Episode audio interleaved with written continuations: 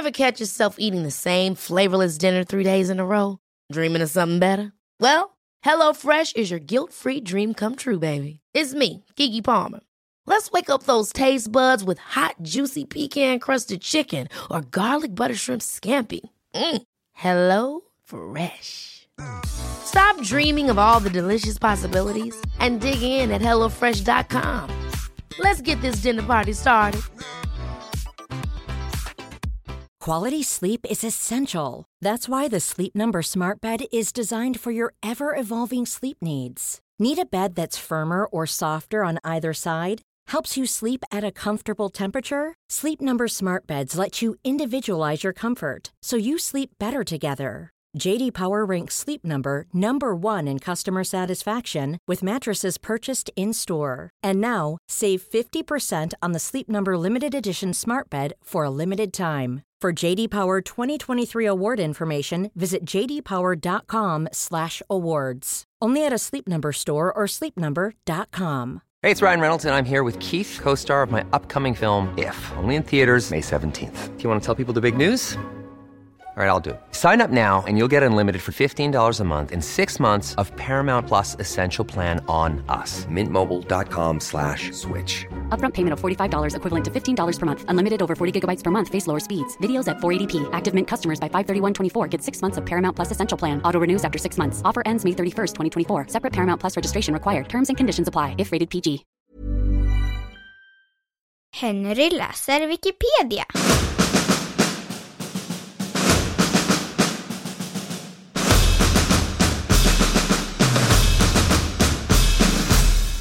Kensingtonstenen.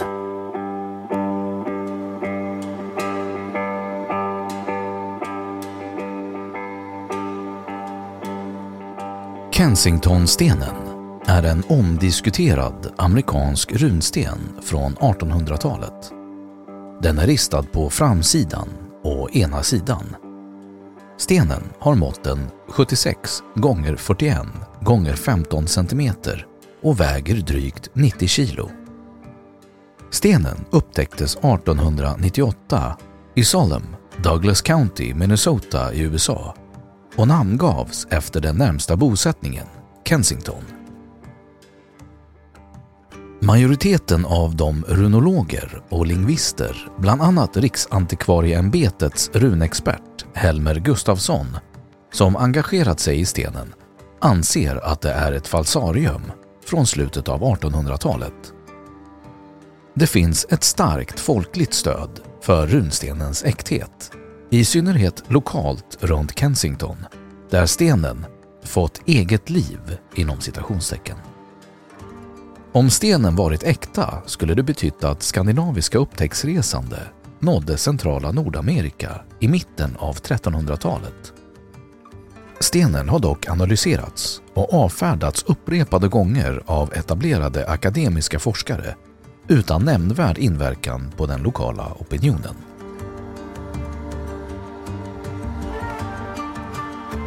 Historia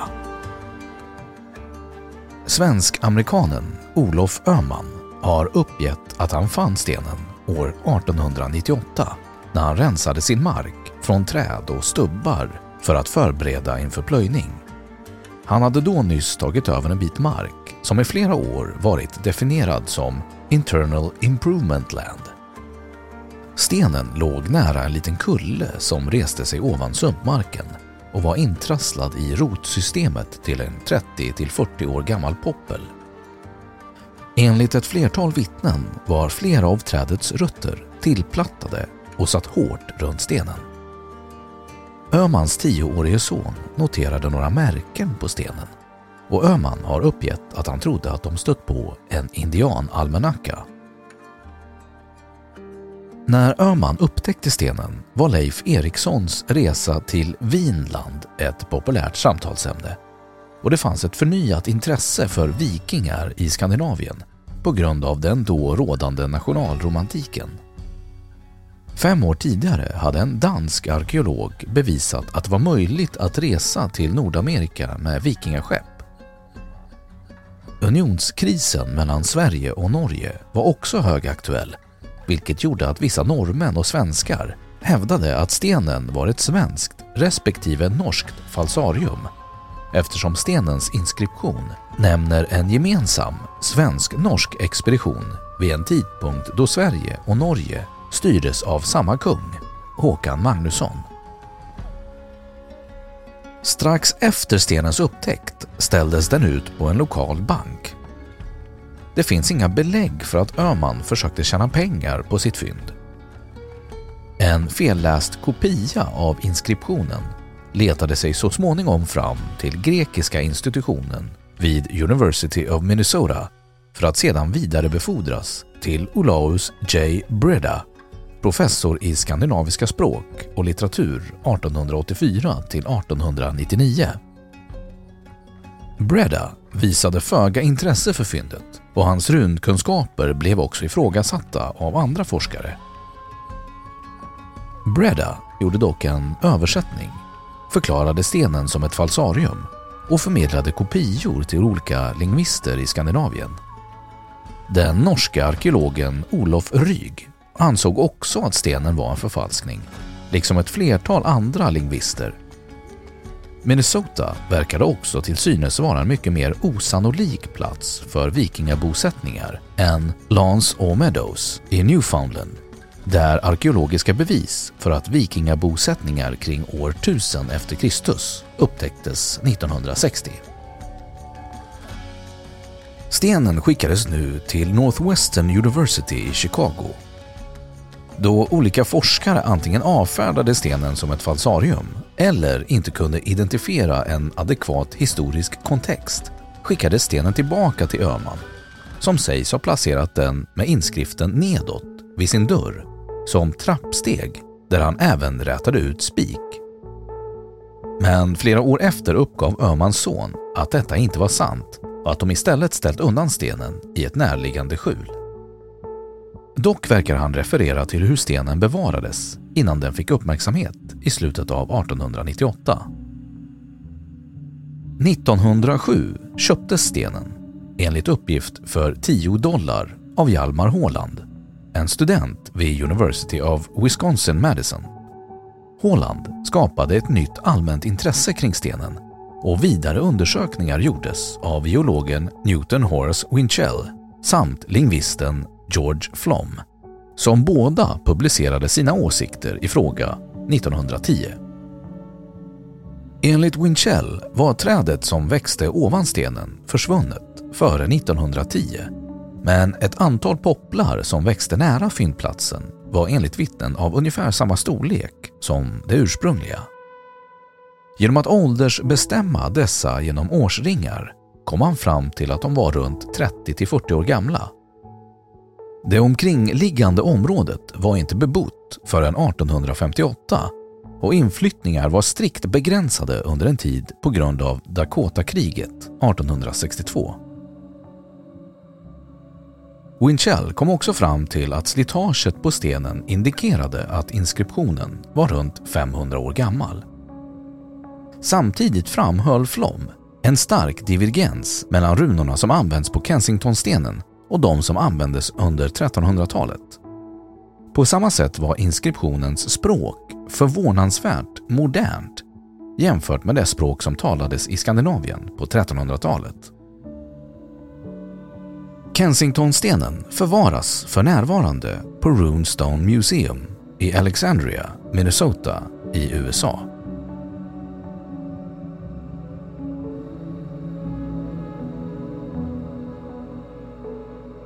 Runraden på Kensingtonstenen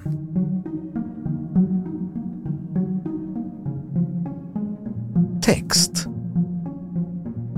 Kensingtonstenens inskription på framsidan Översättningen lyder Åtta götar och 22 norrmän på upptäcktsfärd från Vinland i väst. Vi hade läger vid två skjul. En dags resa från norr från denna sten. Vi var och fiskade en dag. Efter vi kom hem fann tio män röda av blod och döda AVM, alltså Ave Maria. Fräls från ondska Texten på stenens sida Översättningen lyder Har tio män vid havet att se efter våra skepp. 14 dagars resa från denna ö år 1362.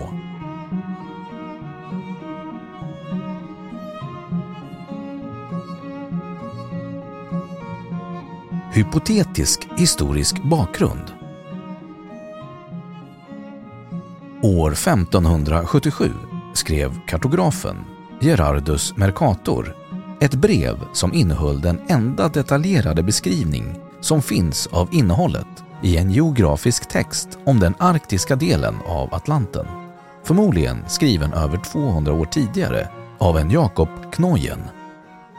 Knojen hade fått veta att åtta män hade återkommit till Norge 1364 från de arktiska öarna och att en av dem, en präst, gav den norska kungen en stor mängd geografisk information. Böcker skrivna i början av 1800-talet av forskare som Carl Christian Raffn avslöjade att det faktiskt kunde finnas lite sanning bakom Mercators utsaga. En präst vid namn Ivar Bardarsson, som tidigare varit baserad på Grönland, dök verkligen upp i norska källor från 1364 och framåt. Och kopior av hans geografiska beskrivningar av Grönland finns fortfarande bevarade. Dessutom hade kung Magnus Eriksson av Sverige och Norge utfärdat ett brev 1354 där han utsåg en lagman vid namn Paul Knutsson till ledare för en expedition till kolonin på Grönland för att utröna huruvida grönlänningar höll sig till den kristna kulturen eller ej. Ett annat dokument som återgavs av 1800-talsforskarna var ett forskningsarbete, ett försök av en isländsk biskop, Gisli Oddsson, att 1637 försöka skapa en komplett historik över de arktiska kolonierna. Gisli Oddsson daterade grönlänningarnas försvinnande från den kristna gemenskapen till 1342 och hävdade att dessa hade försvunnit till Amerika. De som hävdar Kensingtonstenens äkthet menar att Paul Knutsson därför rest vidare från Grönland till Nordamerika för att eftersöka grönlänningarna. Största delen av expeditionen skulle då ha dött i Minnesota och ha efterlämnat just de åtta överlevande som återvände till Norge. Emellertid finns det inga bevis för att Paul Knutssons expedition någonsin satte segel. Och Knojens information, så som den är beskriven hos Gerardus Mercator, säger uttryckligen att de åtta män som kom till Norge 1364 inte var överlevande från en expedition utan istället ättlingar till de kolonister som bott på Grönland i generationer.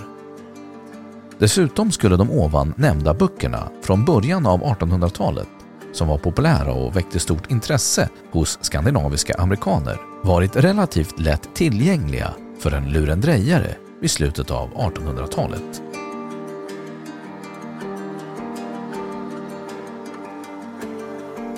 Geografi en naturlig nord-sydlig navigationsrutt tillgänglig genom ett antal naturliga men farliga öppningar kan dras från Hudson Bay via Nelson River genom Lake Winnipeg och Red River of the North. Den norra vattenvägen har sin början vid Travers Gap där källan till Minnesota River finns på andra sidan och som i sin tur flödar till Mississippifloden vid Minneapolis.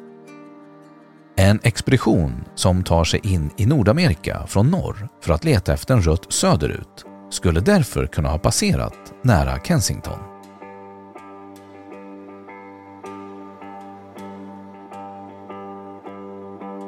Övriga eventuella bevis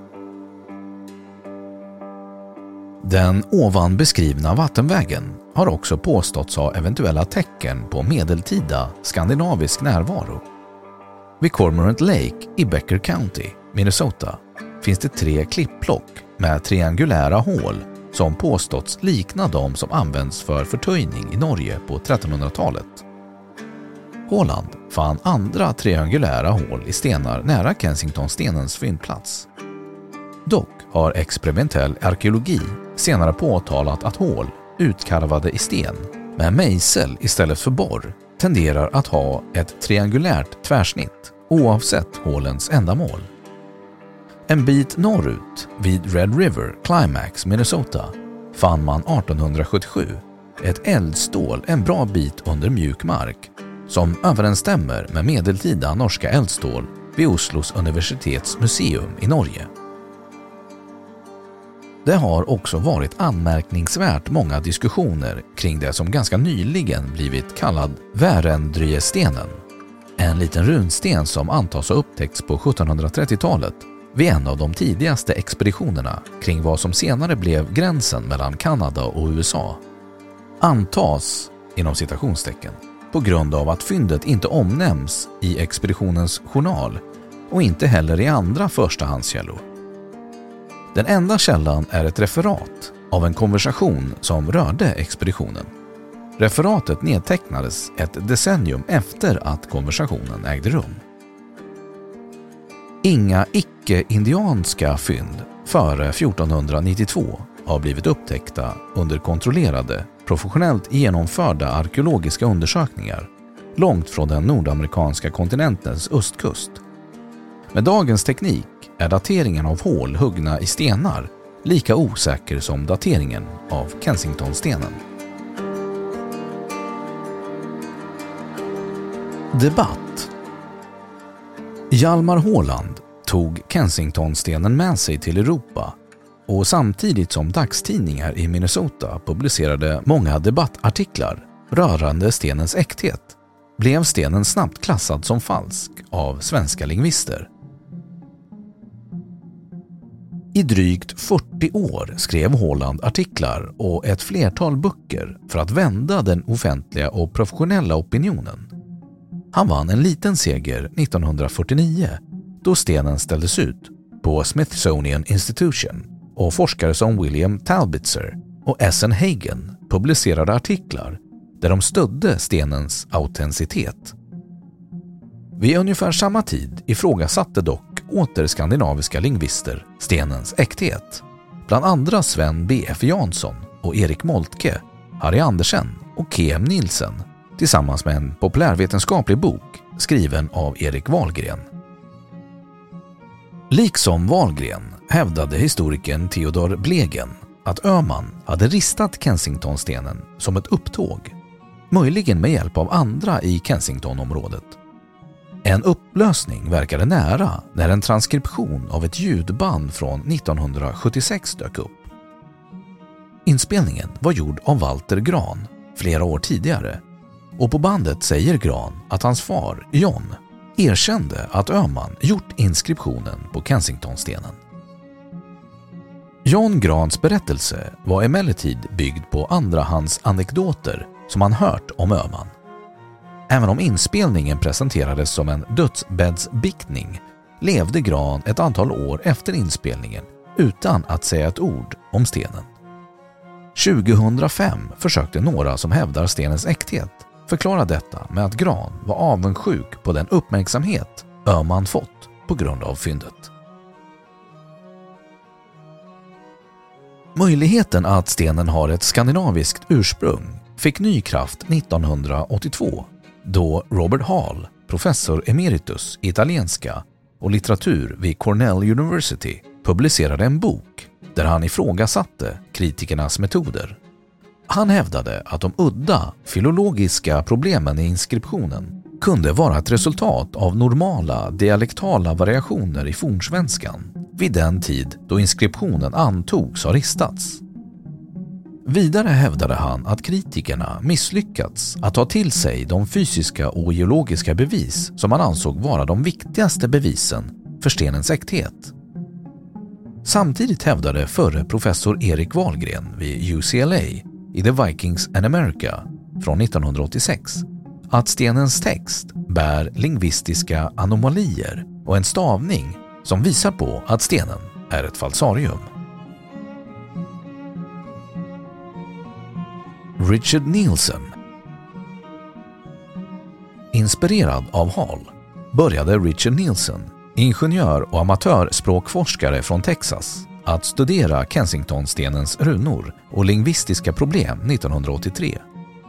Nielsen hävdade till exempel att runan som tidigare tolkats som J och som kritikerna hävdat uppfanns av förfalskaren skulle kunna tolkas som en sällsynt form av L-runan. En runa som bara hittats i ett fåtal 1300-talsdokument. A lot can happen in three years, like a chatbot may be your new best friend. But what won't change? Needing health insurance. United Healthcare Tri Term Medical Plans, underwritten by Golden Rule Insurance Company, offer flexible, budget friendly coverage that lasts nearly three years in some states. Learn more at uh1.com. Hey, it's Ryan Reynolds, and I'm here with Keith, co star of my upcoming film, If, only in theaters, May 17th. Do you want to tell people the big news? All right, I'll do it. Sign up now and you'll get unlimited for $15 a month in six months of Paramount Plus Essential Plan on us. Mintmobile.com slash switch. Upfront payment of $45 equivalent to $15 per month. Unlimited over 40 gigabytes per month. Face lower speeds. Videos at 480p. Active Mint customers by 531.24 get six months of Paramount Plus Essential Plan. Auto renews after six months. Offer ends May 31st, 2024. Separate Paramount Plus registration required. Terms and conditions apply if rated PG. If you're looking for plump lips that last, you need to know about Juvederm lip fillers. With Juvederm Volbella XC and Juvederm Ultra XC, your lip look, whether it's subtle or bold, can last up to one full year with optimal treatment and no additional maintenance. Find a licensed specialist and see if it's right for you at juvederm.com today. That's J U V E D E R M.com. Add fullness to lips in adults over 21 with Juvederm Volbella XC or Juvederm Ultra XC. Do not use if you have severe allergies or a history of severe allergic reactions, or if you're allergic to lidocaine or the proteins used in Juvederm. Tell your doctor if you have a history of scarring or taking medicines that decrease the body's immune response or that can prolong bleeding. Common side effects include injection site redness, swelling, pain, tenderness, firmness, lumps, bumps, bruising, discoloration, or itching. As with all fillers, there's a rare risk of unintentional injection into a blood vessel, which can cause vision abnormalities, blindness, stroke, temporary scabs, or scarring. For full important safety information, visit juvederm.com.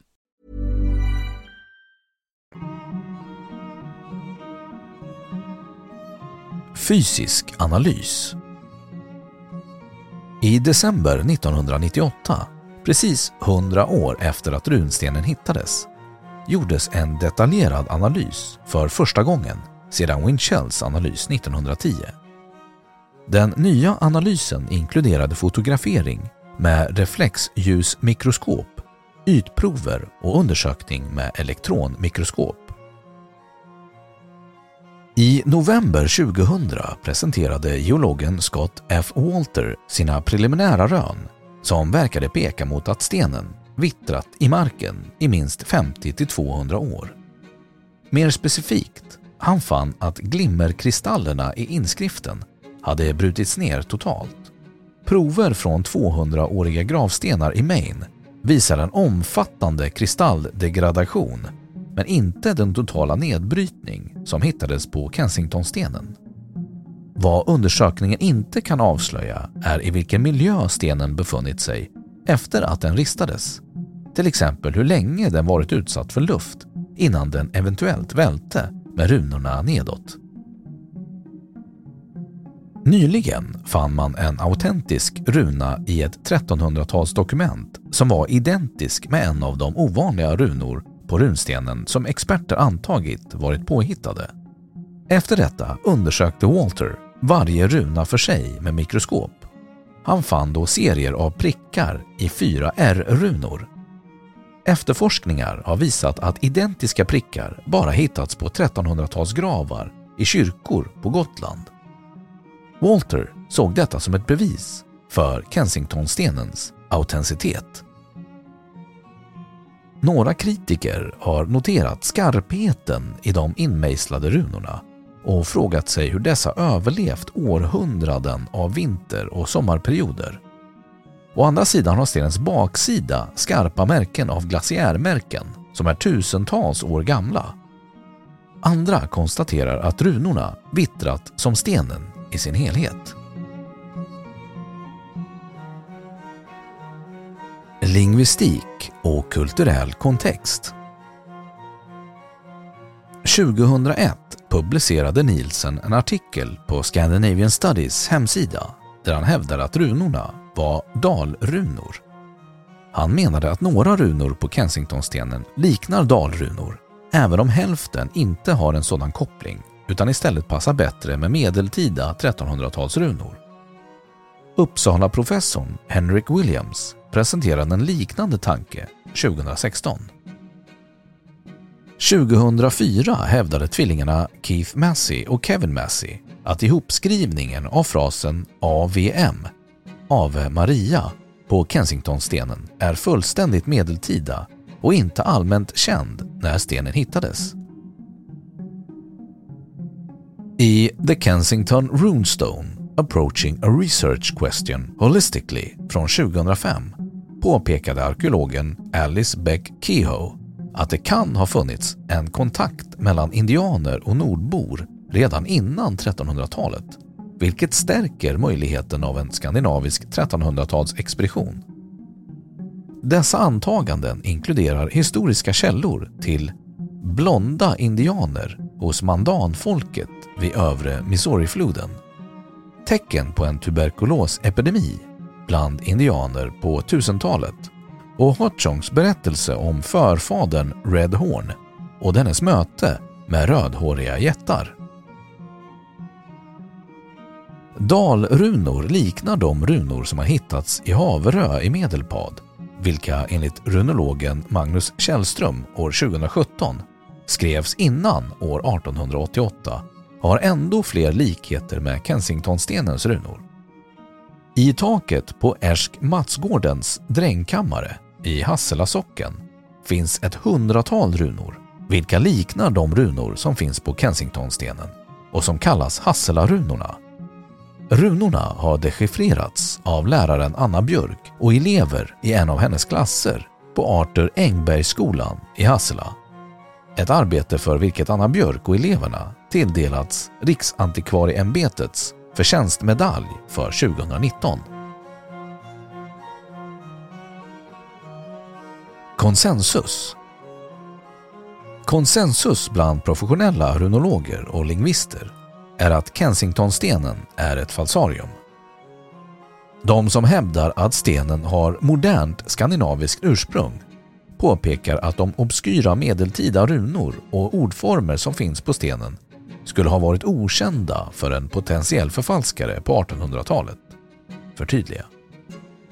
Dessa förespråkare tenderar att vara entusiastiska men saknar tyngre akademiska expertkunskaper. Intresserade professionella arkeologer, historiker och skandinaviska lingvister ifrågasätter i regel stenens autenticitet.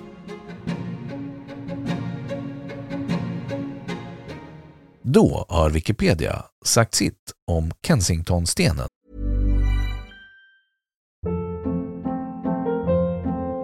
Hold up. What was that? Boring. No flavor. That was as bad as those leftovers you ate all week. Kiki Palmer here, and it's time to say hello to something fresh and guilt-free. Hello Fresh. Jazz up dinner with pecan-crusted chicken or garlic butter shrimp scampi. Now that's music to my mouth. Hello Fresh. Let's get this dinner party started. Discover all the delicious possibilities at hellofresh.com.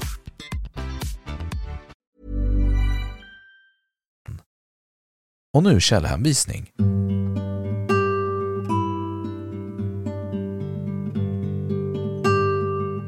Den här artikeln är helt eller delvis baserad på material från engelskspråkiga Wikipedia.